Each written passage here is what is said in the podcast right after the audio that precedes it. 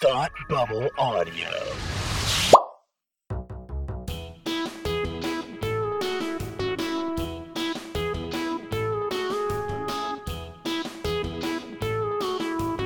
Hi, I'm Kirsty.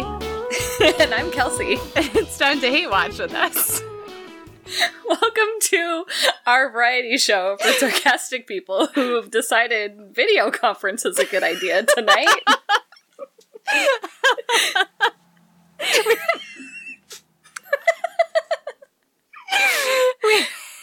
I can't look at you for a second. We've been recording this show for what, like 4 years now? Something like that. And other than the times when we've recorded together, we've literally never looked at each other.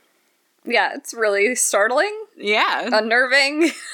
I have 3 monitors, and my laptop is in front of those 3 monitors on top of a shoebox. Yeah. I kind of feel like I'm, like, driving a spaceship, except you're here, too, somehow. It's like your air traffic control. Yeah, exactly. Which is very unlike the thing we've come to talk to you about today. Yes. Yes. I can't wait to find out what that thing is. I thought it was implied what it was going to be, but I realized that's just because I've been Googling and you haven't. Yeah, I was going to ask you what you Googled. Okay. So we rather spontaneously made a life choice to watch a Discovery reality show. I'm looking rather pointedly at Kelsey now, because this was actually her fault. Part of a broader theme. Okay, so then let's take it back to, like, January, which I know may be hard to remember a time such as January. But I low-key decided that I was, like, a suburban homesteader. So that's my whole deal now. Yeah. Yeah. That's what I'm about. So I, like, started making soap and started making my own yogurt. And I own a bunch of cultures for various fermented milk products. The amount of time we've talked about milk and dairy products on Slack probably requires its own channel at this point.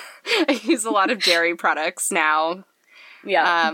I've made some very basic cheeses. I mean, they technically count as cheeses. I wouldn't call them cheeses, but, you know, I made some feta. I made some paneer. I made some ricotta. Made some buttermilk. Yep. I'm making butter this weekend, by the way. Oh, you are? Yeah. Exciting. A couple weeks ago, I bought heavy cream to make butter, and then I got lazy and didn't do it. In fairness, some stuff happened. I can't imagine what that may be. So, you know, things got in the way. But no, I got more heavy cream so I can make butter for real this time. I do some other weird shit, don't I? I don't know. Sewing? Oh, yeah, I'm sewing now. I was already a knitter. I feel like I was primed for this because I was already a knitter. Well, you've been composting. We compost. Have been planting. Oh, yeah, garden. I'm starting a garden this year.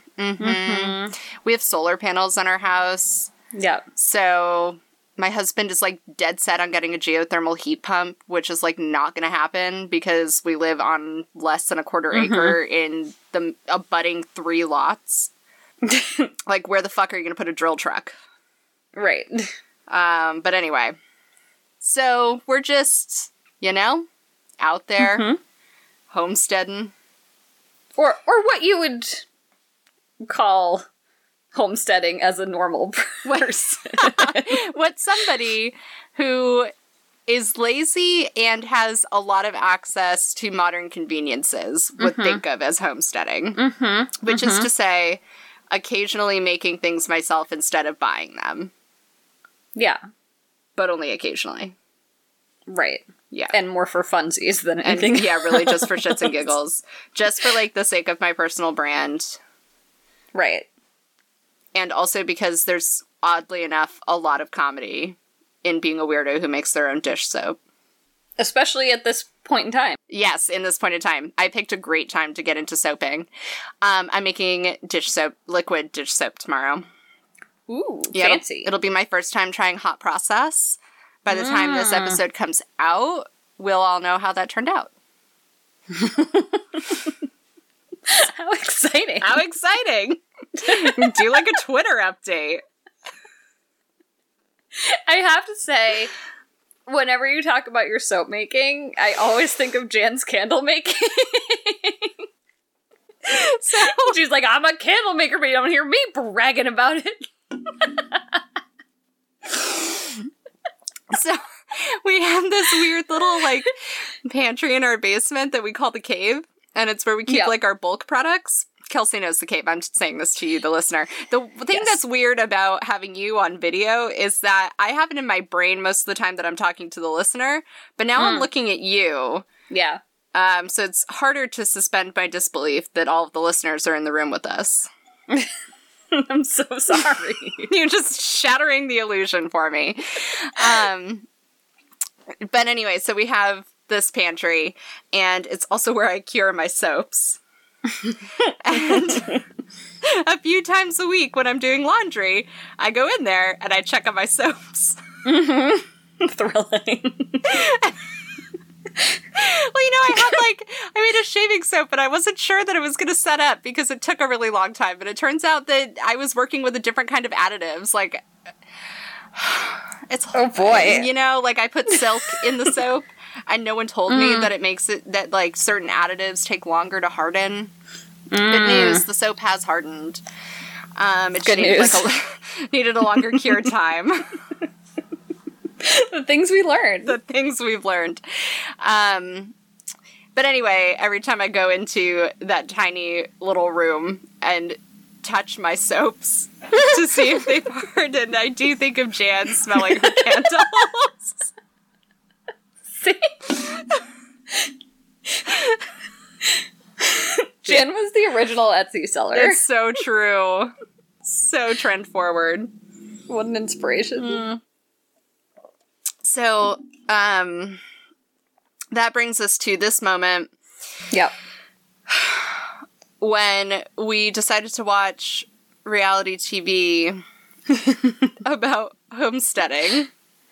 Yeah. See, we had a few too many episodes in a row about us talking about how much we love things. Yes. Yes. And there's more of that, I think, to come in the future. There is, yeah. So we needed to squeeze in a good old disaster. Yes. Yes. This I would say is an old school hate watch, except I hate it more. I hated this a lot. You hated this more than I hated this. Yeah. I was like neutral on it and you were like, no. No, this is very bad. I think we're going to spend a lot of time talking about reality TV. And I think this show on this podcast, the thing we're here to discuss today is television. And I think that at some point, I'm going to have to articulate a thing that I don't like about a certain, like, I want to say era, but I don't think that's the right word, but, like, a certain evolution, I guess, of reality TV, that I think just, like, kind of makes me hate television in general. Like, I think it gets to why I have trouble watching content sometimes. This is big. Yeah. I mean, I don't know. We'll see. We'll have to explore. Okay. It'll be a journey. We're going to go on this journey together. Can't wait. Much like the Rainey family had to journey from their homestead. There's some really good visual comedy happening that you guys are missing because this is a podcast. Yeah. They had to go to Montana for the pilot episode, which is the only episode that we watched. The show that we watched is Homestead Rescue. Yeah. On Discovery Channel. On the Discovery Channel. There's quite a few seasons of this show, too. At least 6. Mm-hmm. Yeah. Mm-hmm. Yep. I see it on the guide all the time, and I obviously wouldn't have landed on it, but that's how I found it. Was I was like, oh, we were talking about a homesteading episode, and then here's this. So we were supposed to watch a different show, which we'll get to in the future. Okay, so it's okay. All right. It was Pioneer related. Oh, maybe by then I'll have better homesteading skills. I mean, that one's a different subset of reality TV, so that might just be an extension. It'll be the same episode over again. Yeah. Wouldn't be the first time. So, no. Why don't you take us there? Okay, so Homestead Rescue is about this family. They are like, the format is basically your bar rescue, your whatever the fuck rescue, but homesteaders. And so there's this family. If you think of John Taffer, except you split him in 3 now. So you've got your main John Taffer, and then you've got Lil John and Lil Taffer. Oh my god. So, the patriarch of the family, he has a name. I don't remember what it is. Doesn't matter. Marty. Marty. Thank you. I'm doing the Google. He was the one who's like, he narrates the intro and he tells you their story. And he's like, I've been a homesteader all my life, and I raised my kids to be homesteaders. So he brings his daughter and his son, and his daughter's specialties are like general homesteading. It's like animal husbandry and gardening, and also she can do things. Yeah. And then the son is like specifically into hunting. Yes. And so they all 3 combine their skills and help homesteaders who need assistance finding the value in their homestead and making it livable. Yes. And the end of the intro sequence is my favorite part, because Marty has his VO and he's like, you want to see my resume? I'll show you my resume. And he holds up his hand, his weather-beaten, cracked hand. His hand literally looks like the heel of a nasty-ass foot. Yeah. It's like all big, big calluses, and they're all cracked and yellow. Yeah. And that's how you know he's legit. Yeah. And the whole time I was like, they literally have a brand of lotion marketed to you specifically. Yes. Like, has anyone ever seen O'Keeffe's Working Hands? Like that, hello, we could avoid this. This podcast is not sponsored by O'Keeffe's Working Hands, but it kind of is. It could be. If O'Keeffe's Working Hands wanted it to be, it could be. Yes. Yeah. We both love that. Yeah. Big fan. Big fan. Yep. Anyway, so, Kirsty, who are the people who they visit in this episode? So we watched the pilot episode, and in this episode they go find a couple who live somewhere in Montana. Mm-hmm. And this couple is from Pennsylvania, and in Pennsylvania they had goats, and they pickled, like they canned their vegetables from their like yard garden. Yeah. And they were very proud of themselves because they canned like what they threw around a number like 30,000 or something. Oh, I didn't catch that. They canned a lot of pounds. Okay. Of produce was the point. And so they got to some stage in life, I don't know, maybe their kids moved away or some shit. And they were like, well, we have goats and we can food, so let's sell all of our worldly possessions and buy a homestead in Montana and live completely off the grid. Yeah. Which, for what it's worth, would be like me being like, well, I live on a 1/4 acre and I've helped take care of chickens before and I know how to make soap, so how about if I move off the grid in Montana?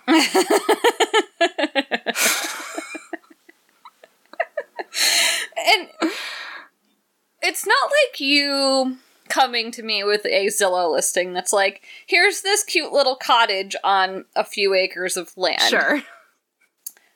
It would be like you coming to me with a Zillow listing that's this haunted, abandoned village. Yes.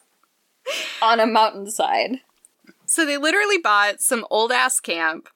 Yeah. In where the hell, Montana. And it doesn't appear that they did any kind of research on what makes a property livable. Mm-mm. Or what to look for in a homestead. Like or home, frankly. Or like, home. I would really like for them to have done some more interrogation of how they came to the decision. Yeah. Of, like, where in Montana, and, like to me it feels like they went on Zillow and they were like, oh, this one's in our budget. What a good deal. This show really lacks that element that a lot of the rescue shows have, which is, like, the sit-down of, like, the host and the people talking about the backstory and trying to do some, like, light therapy. Yep. And being like, but what is really, like, driving this conflict between you and nature or whatever. You know what I mean? Like, he doesn't do that. He just, like, kind of points and he's like, there's no water. There's no water. No, he saves no it water for... at all. He saves it for crying it out in the greenhouse. You're right. You're right. He does cry in the greenhouse. They all cry in the greenhouse. It's fine. Yeah. So they move out to this place in Montana that's essentially like a series of vacated camps. It was like 5 trailers or cabins or something. They're like cabins, loosely. And it turns out that the site doesn't have any water. Right. And it doesn't have sunlight. Mm-hmm. And there was something wrong with the house, I feel like, but I can't remember what it was. Well, the houses are all kind of, like, falling apart, and they've got nasty old ratty furniture in them, including the one that they're living in, but they have a mountain lion, and that's the problem. That's right, they have mountain lions. Mm-hmm. And it's also, like, 40-some-odd miles, or, like, a lot of miles away from the nearest town. Yep. So the husband drives to town every day to buy 20 gallons of water. Yeah. And food. Mm-hmm. And that's how they're living on their homestead. Yeah. Is he does that every single day. Yeah. So at that point, they'd only been out there for like a couple months, right? Something like that, yeah. And then the Rainey family shows up on the scene. And in 10 days, which I actually didn't realize from the table setting of the show itself, I only learned it from Googling, they are going to make the entire homestead livable. Yeah. And teach the couple all of the skills that they need to live successfully off the grid. Mm-hmm. And they make it sound like the be-all, end-all is for the homestead to be fully self-reliant. Yeah. Which feels a lot to me like on Property Brothers, and they say they're going to do the whole house, and they do, like, 4 rooms. And they do one, yeah, like, the 2 rooms that they feature. Or, yeah, like, in Love It and List It, when What's-Her-Face renovates 2 rooms. Mm-hmm. And they're like, this is going to be so good for your property value. It's like, the point wasn't actually the property value, was it?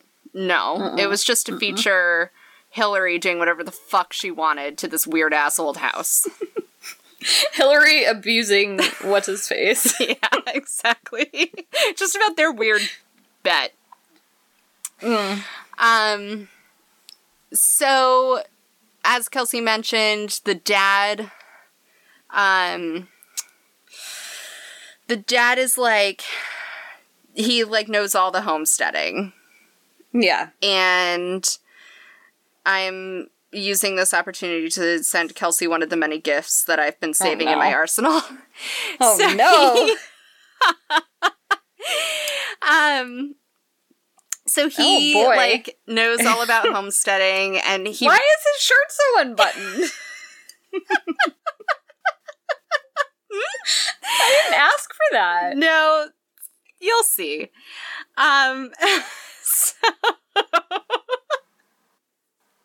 Oh my. He knows all about homesteading because he I don't know that he ever says he's from Alaska, but his homestead is in Alaska. Yeah. And you know that he's a backwoods dude from Alaska because he says shit like, we have a saying in Alaska, champagne taste on a beer budget. Thank you. That was a delight. That sentence started and I was like, oh, whatever the fuck you're about to say definitely didn't, come from Alaska. Yeah. It was a big payoff, really. That, and, of all the lines. Yep.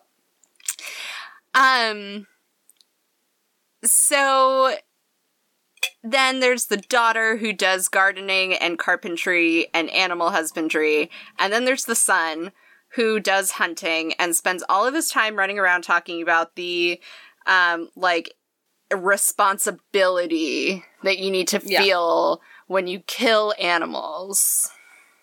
Yeah. He doesn't think you should eat meat unless you kill it yourself. Mm-hmm. Mm-hmm. Very noble. Which is a perspective. Mm. So they each, take a task. And the daughter is dealing with the woman who lives there and her goats, which is a whole thing. Yeah. Because her goats are living off property and she wants them on property, but she wants them to have a, goat mansion. And the girl just keeps being like, okay, but we have to use the things we have and just get it done. Yeah. So it doesn't look good.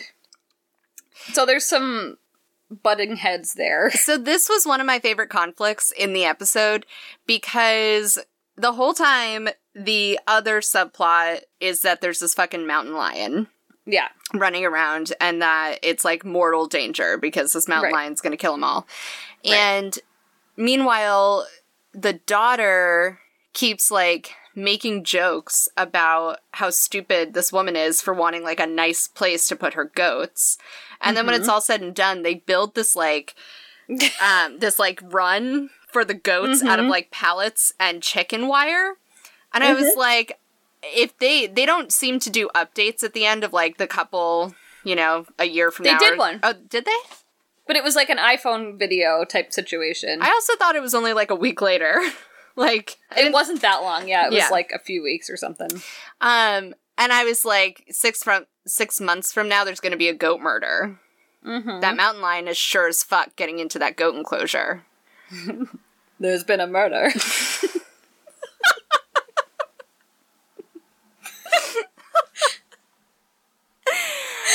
Yeah.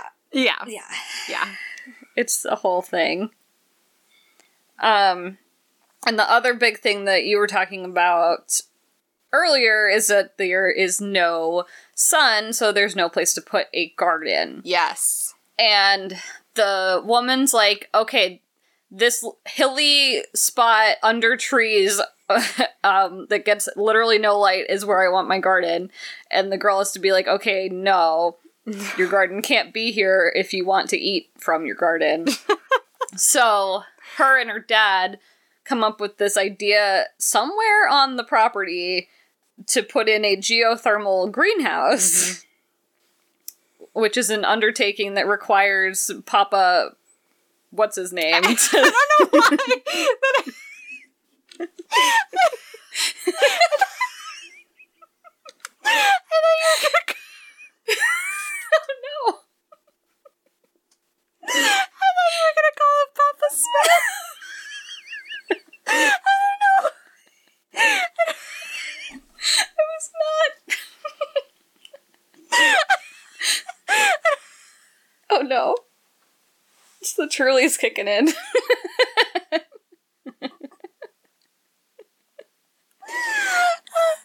Papa Smurf. Actually, that's the perfect time. Oh, no. I don't want more of him. No! No! It's a picture of the whole family with one of their homesteading couples. And Papa Smurf is shirtless and wearing a white cowboy hat. No, thank you. Oh, there you go. No, thank you. Enjoy that. Wow. Okay. So Papa Smurf needs to spend like half the episode now like explaining to you what geothermal greenhouses are and how they work. Yep. And then also finding stone to repurpose in the greenhouse and getting an excavator to bring in. It's like a whole thing. Yep. But he's really on his high horse about that for like the rest of the episode. That's all he cares about. Mm-hmm. That and water. So while they're all doing that stuff, Hunting Son is out trying to teach the wife to cook. Not to cook. Oh my god.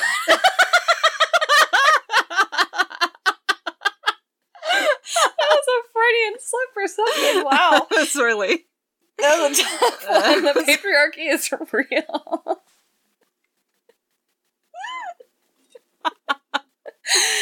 Oh no, she's not cooking. Nope. He's trying to teach her how to hunt for mountain lions in case one ever comes to the property. Yes. So she practices target practice, and then he takes the husband on this hunting adventure to get an elk, because an elk can feed them for a long time. And so he sends this guy out, and he's like, okay, this is a perfect shot, and then he's like, you just have to crawl across the land for, like, so long. There's this video of this poor guy, like, crawling across. Like, through the brush. Oh, yeah. And then they come back, and they're like, we didn't get anything. But the son's like, anyone could have missed it. Yeah, it happens. Like, he could have maybe helped while he was there, but that's fine. No. He wasn't going to eat it, so he wasn't going to shoot it. I guess that's where he's at. But he's a super, like, girl who can only do one. Uh-huh. Yeah, speaking of the patriarchy, Misty's out there building fucking greenhouses and wrangling goats and doing carpentry. Oh, yeah. And she just, like, knows all the shit. And she's the one who came up with the idea for the greenhouse in the first place. And then the dad, even though he acts like the expert on the show, in this episode, his only job was to procure an excavator from the neighbors down the road, who just, like, happened to have one. That and the water tank. Oh, that's right. He did get them a water tank. Yeah. And he dug them a big hole. With his excavator. And he delivered the line, size matters when it comes to water. I don't even know what that means. I don't know what that means. No. Man, I should have saved the shirtless pic for that line. Yeah, you should have. Yeah. It's okay. I didn't. No. No, thank you. Yeah, so that's pretty much like what happens, and then they have homesteading feelings. Yes. Because they essentially have been like on the verge of death. And they've been scared and alone, and because they sold all of their earthly possessions, they have no money and nowhere else to go, so they're, like, sunk in this project. Yeah. And then they've had all these feelings of, like, inadequacy, because they can't actually survive on their busted-ass homestead. Right. But now the Raineys are here and have given them a sense of hope that they can live. Yeah. And then on the check-in, the guy's like, I still haven't gone hunting again. Might do it someday. Might not. Maybe not. And also, there's still this mountain lion. Yeah. Don't know what to do about that. But they grew strawberries, so. They did grow strawberries, which, like, good job. Yep. Proud of you. So, I almost forgot that I'd written this down, but I'm really glad I did. I have a pitch on how to make Homestead Rescue a better show. Oh, I'm listening. You ready? Yeah. Okay, what if Homestead Rescue, but Tarek El Moussa?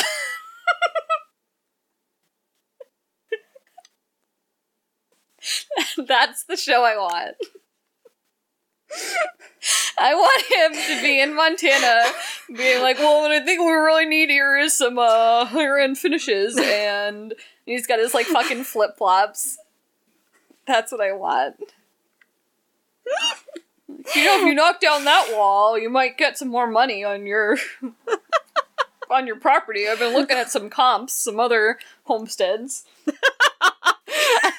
It's like Love It or List It, but homesteads. But specifically, I want Tarek there. Yeah, Torque.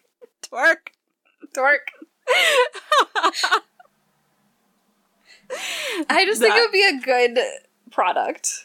I agree. I think your greenhouse would be a lot more productive if we invested in this high-end tile.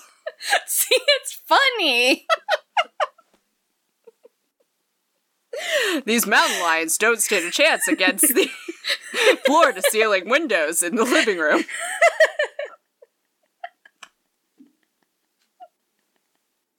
I matched the tile in the goat pen to the tile in the kitchen and in the greenhouse.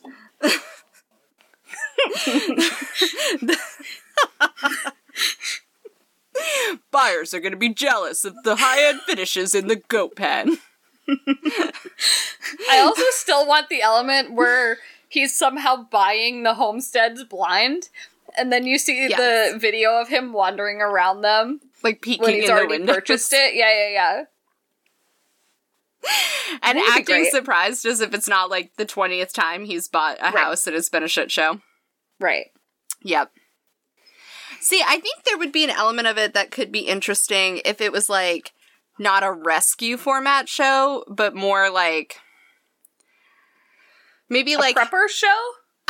I'm thinking like House Hunters International, but homesteading. So it's like people who have just decided that they're going to buy a homestead, but you have someone maybe like Property Brothers, but homesteading. They have a guide, a spirit guide. So someone takes them to buy the homestead, and they compare a few, and then they buy the homestead, and then someone walks them through starting up the homestead. Yeah. Yeah. Mm-hmm. I think that would be interesting. I suspect that homesteaders are a type that they don't necessarily want to participate in the culture in that way. Sure. Well, although you say that, and yet they're on this Discovery Channel show. Okay, but this is because they can't get their homestead to work and they need help now. That's fair. On that note, there are several articles about a conspiracy theory based on a lawsuit that the show is fake. Oh? And really, the claims... I hate to say this about a reality show because I love a reality show conspiracy, but I have to say they're, like, not really substantiated. Okay.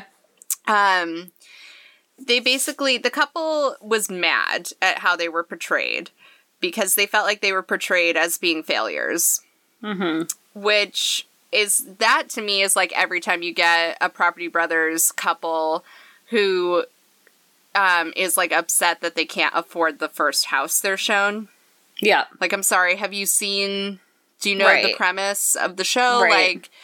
Like, so anyway, they were mad that they were portrayed as having a bad homestead. So they said that they were approached by a production company that said that they were looking for successful homesteads. Sure.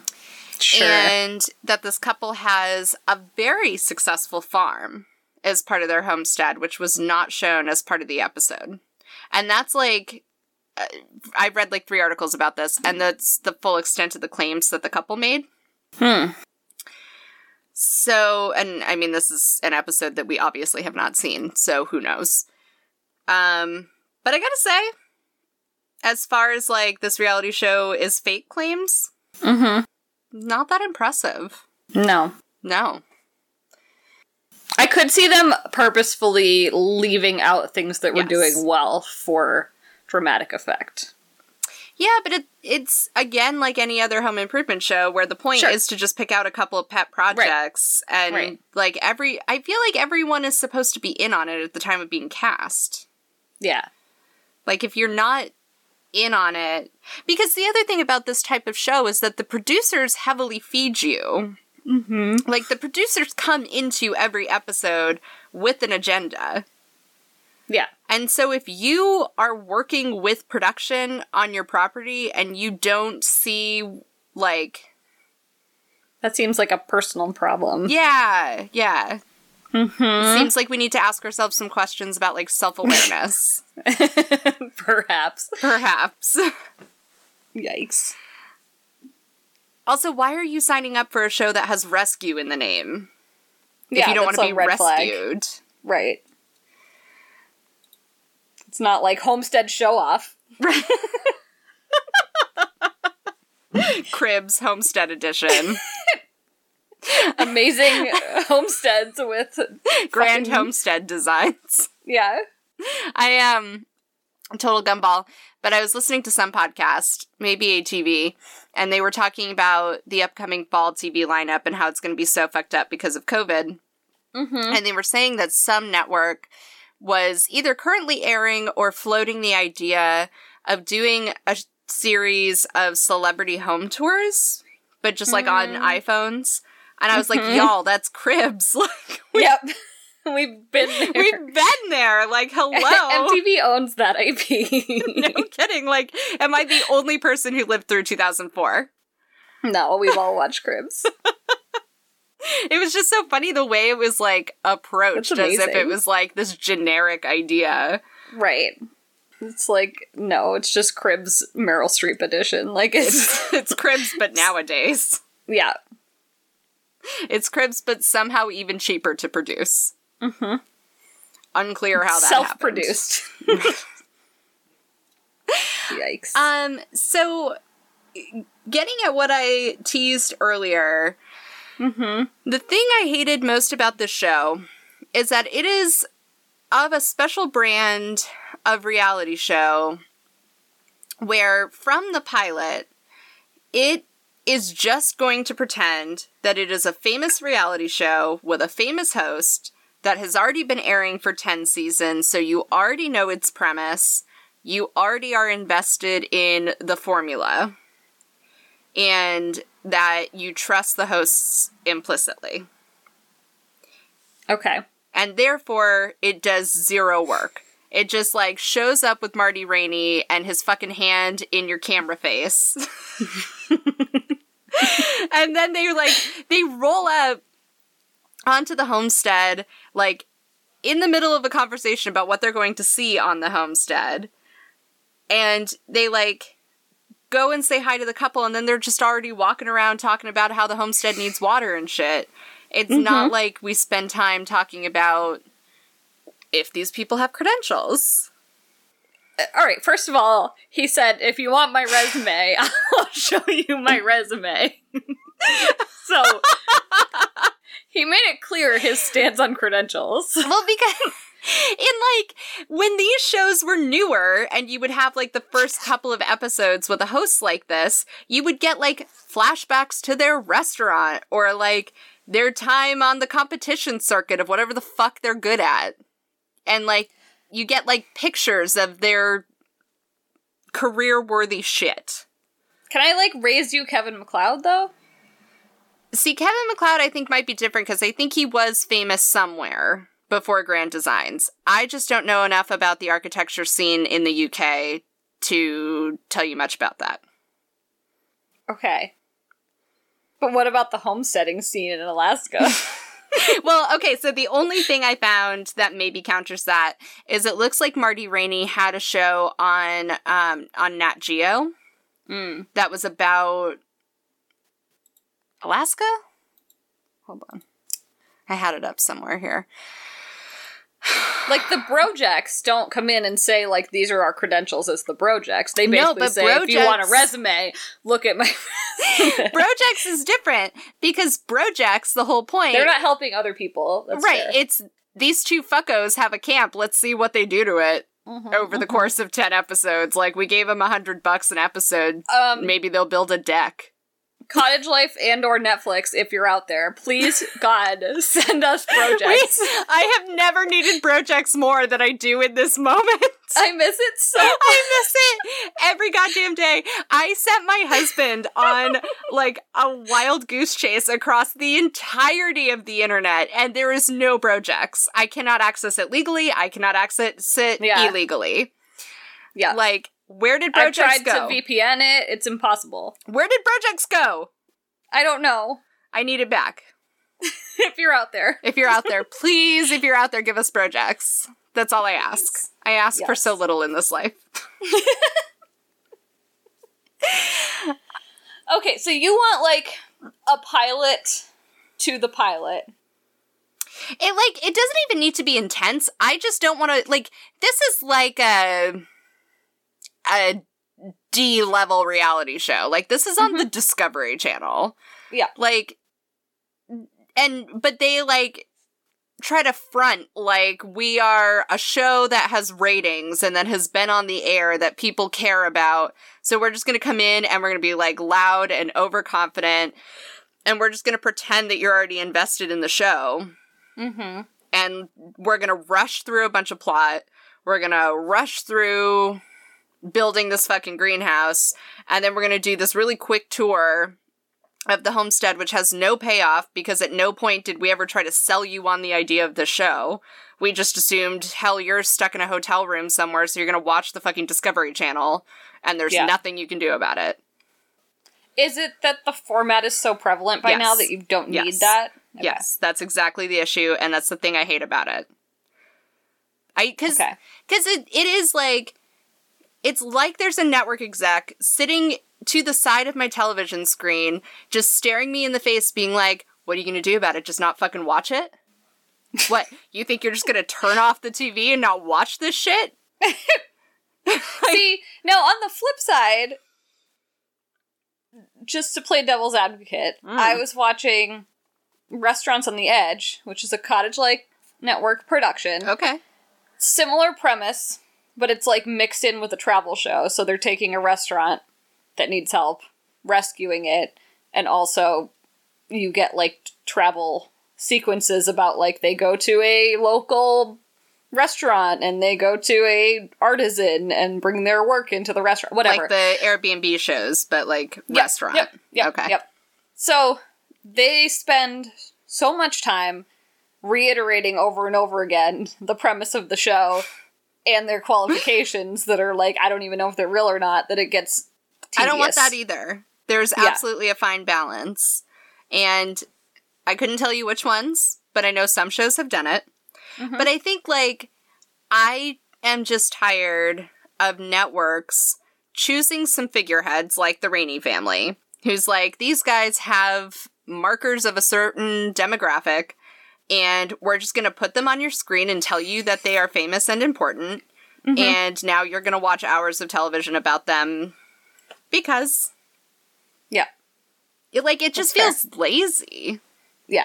And it feels like, so this is where my statement earlier about why I struggle with watching content in general. It feels like so much content exists just for the sake of content, right? Like, part of what drove me to cancel my cable package was because she drove me here.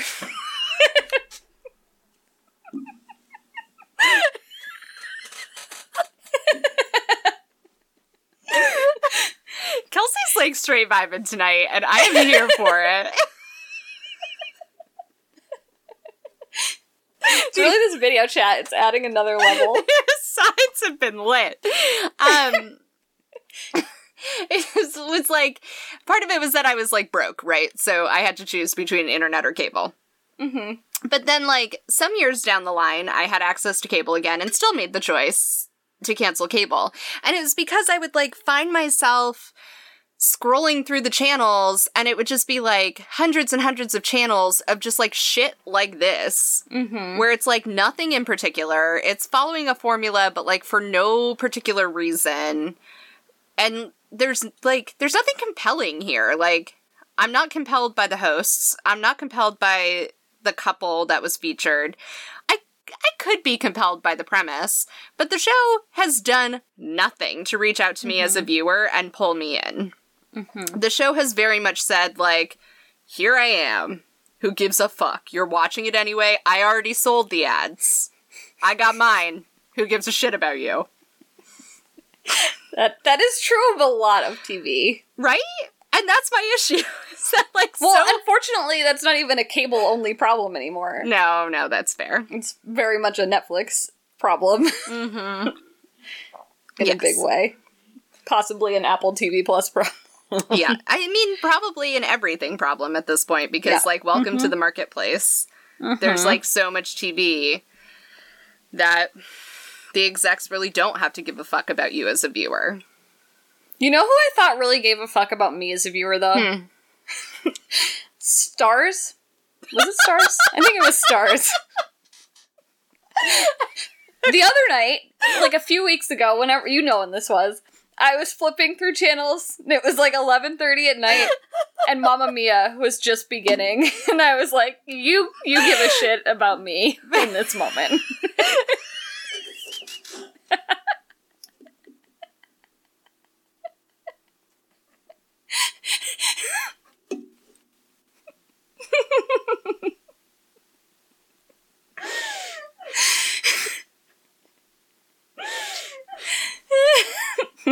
No.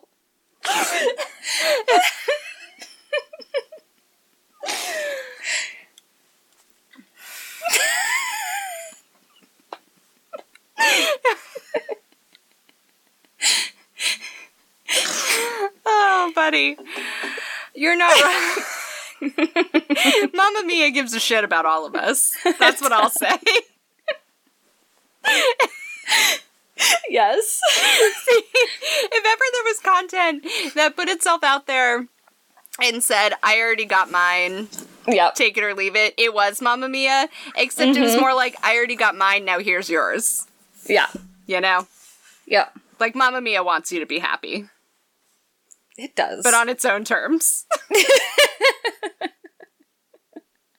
I'm okay with that. I love it. That is a good vibe. This show is not a good vibe. The last thing that I'll offer about this show that I think is revealing is the Google searches that come up when you Google for this show, which is Homestead Rescue cast, Homestead Rescue episodes, Homestead Rescue season 6, Homestead Rescue Fate. God, this is so boring. Homestead Rescue season 7, Wiki, and Homestead Rescue lawsuit. That's so boring. All the internet has bothered to wonder about in terms of this show is who's in this show? Are they fake? They've been sued. That's it. Ain't that the life cycle of a D-list reality TV show? I also feel like Discovery is not necessarily for the most online. That's probably fair. Yeah. I didn't watch Discovery Channel proper much back in the day. Although there was one show that was on Discovery probably in 2001 or 2002. It was real old school. I can't remember the name of it, but it was theorizing what different animals might evolve into in the next several million years. And so each old school episode pondered, I can't remember if it went by biome or by animal species or how it operated. But there were all of these janky ass CGI animations of these animals that they were I don't know, maybe some shit evolved into this in a couple million years. Wow. There's one that's I remember it because it was in all of the commercials, but it was this giant, I think it was supposed to be a spider, but it was just this very large thing with a lot of legs that just crunches through the woods. I mean, I don't know that thought I'd look at that and say that they weren't just throwing content out there and saying, like, you deal with this. For sure, for sure. But I did watch a lot of History Channel back in the day, which is a Discovery Channel. Yep. Whatever. Property, yeah. Yeah. And a show that slaps on the History Channel was a similar genre of show called Life After People. Oh, sure. Where they speculate what happens to all of human civilization after human beings go away. Mm-hmm. Also involves a lot of janky-ass CGI. It would have to. Yeah. So anyway, much like we tour the failing homesteads of Homestead Rescue, this has been my tour of Discovery Channel content through the years. I love that. You know what other tour we have to go on before we can get off this ride? Kirsty and Kelsey's Quarantine Corner. We forgot to do one! I know. And we're gonna have to maybe do two, so... God help us. Dear God. What have I been watching? Alright, we're watching What We Do in the Shadows. Mm-hmm. I think we're caught up. Went by too quickly. It's fine. Mm-hmm. It's not my favorite, but it's not bad if you're desperate. And that's where I'm at. Yeah, you're pretty desperate for content. Mm-hmm. I this is kind of old news. We've had to take a break from it. But I tried to get my kid into Disney movies. Mm-hmm. Mostly because, so when she has screen time during the day, we watch a lot of Blue's Clues, although we've kind of taken a break from screen time in part because she's mad at Blue's Clues right now and only wants to watch the Cocomelon version of Wheels on the Bus. Mm. Which is like... still, huh? But yeah. Well, you know, we had a long Dave and Ava phase, and then she was over Dave and Ava, and then we took like a very long break from YouTube. And then during quarantine, we've been into Blue's Clues. But now suddenly, it's like Wheels only. Mm. Like, anytime you try to put on music, it becomes Wheels on the Bus. Anytime you open the computer, it becomes Wheels on the Bus. And it has to be the Cocomelon Wheels on the Bus. That's the one we listened to in your car, right? No. Oh. No, we were not on Cocomelon yet. There's been so many iterations. And that, I think, was the Spotify one, and all of the ones on Spotify are bad. That one was haunted, except Cocomelon is on Spotify, which is good for her and bad for me, because now every time I put on music on Spotify, she asks for Wheels. And she has also figured out that music comes from the speakers, and so she'll just, like, walk up to the speakers... and say, Wheel? Wheel? With, like, an increasing sense of urgency until I put on the Cocomelon. She's, like, two words away from getting Google to play her Wheels on the Bus. She's fucking close. And she knows I talk to Google.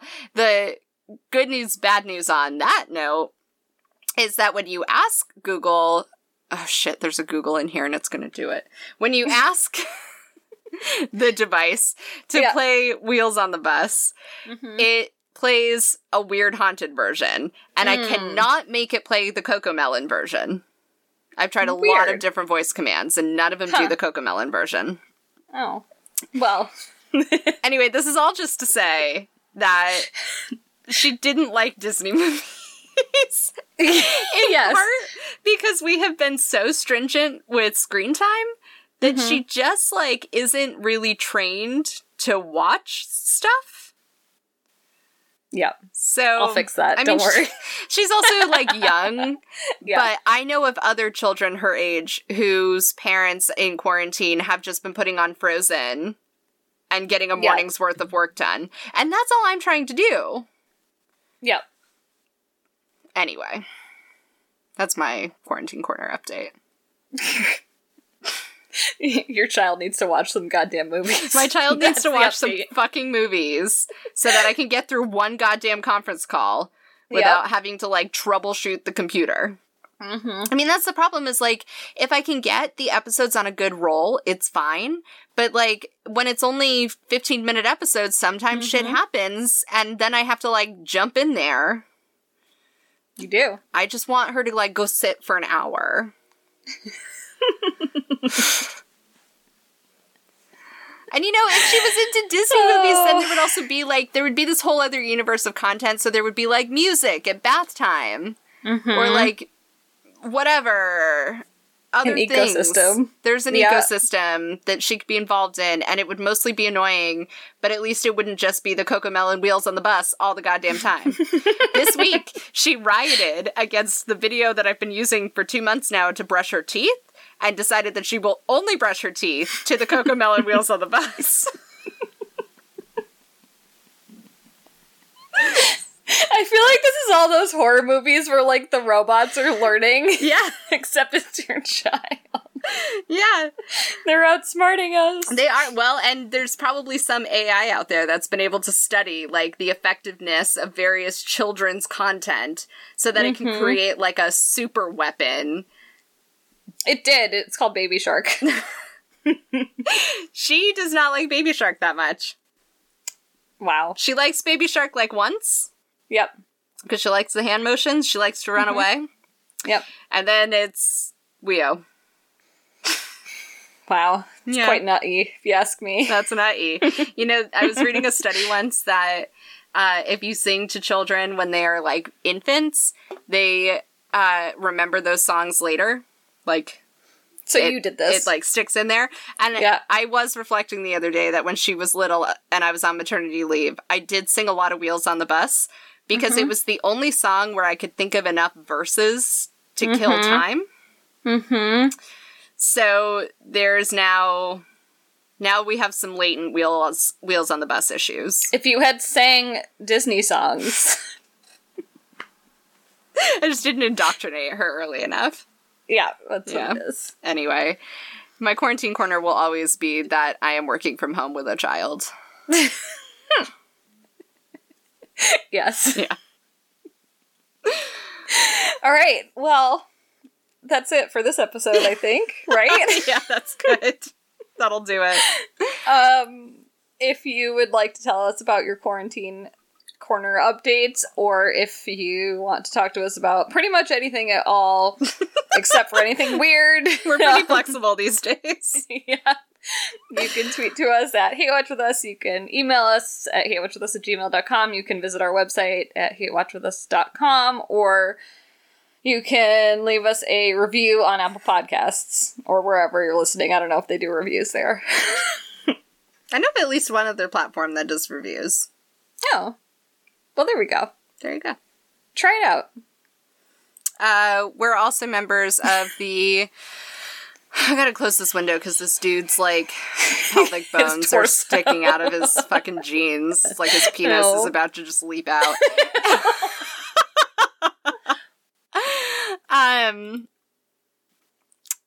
So... Wow, that's a deep V. We are also members of... the Thought Bubble Audio Network. They have shows that don't talk about the shirtlessness of old men from Alaska. Allegedly. Allegedly from Alaska. And you can find their shows at Thought Bubble FM on Twitter, thoughtbubbleaudio.com, thoughtbubbleaudio@gmail.com if you just want to, like, write them essays about how great our show is. And they are also on Patreon. Search for Thought Bubble Audio. Good job. Good job. All right. And that's it. Yeah. We'll see you next week. Or next time. Or eventually. Who knows?